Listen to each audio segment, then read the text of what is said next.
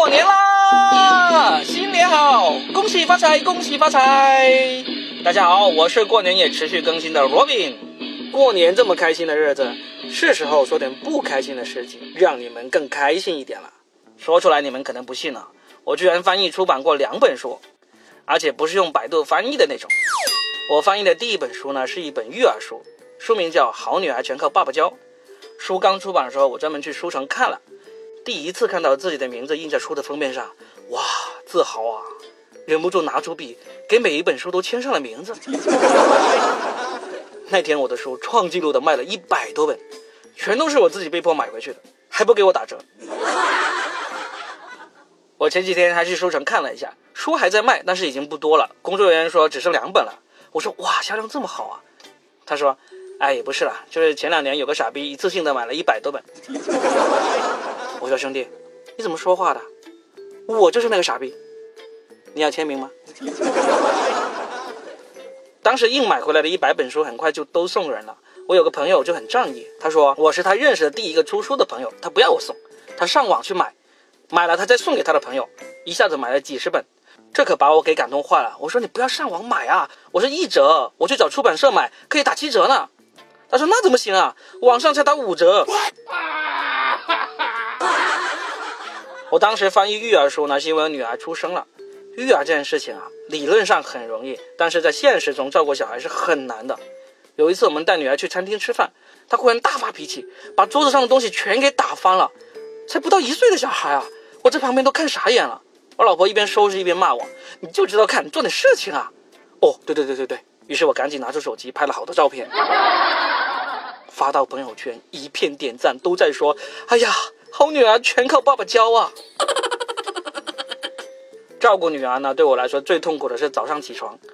我女儿是每天早上六点就醒了，一醒就开始哭。这可不像上班啊！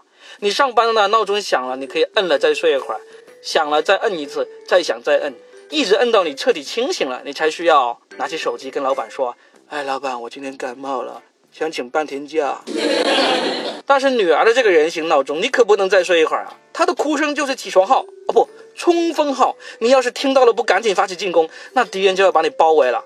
我说的是真的，因为转眼间床边就会围了一圈敌人，孩子他妈、外公、外婆、奶奶，还有狗狗。有一次，我女儿六点准时开始哭，我朦胧中还真的把她当成闹钟了，一把摁了下去，居然没有停，又多摁了两下。那天我也哭了。被孩子他妈给打哭的。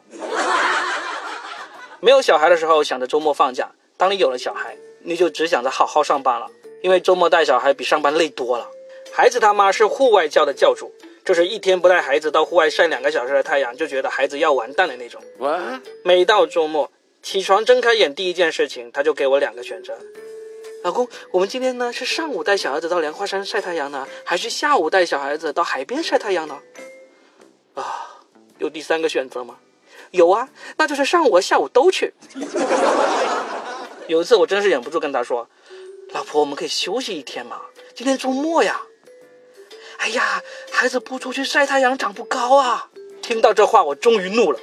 孩子不出去晒太阳就长不高？那难道姚明是从小就在外面晒太阳，从来没有回过家的吗？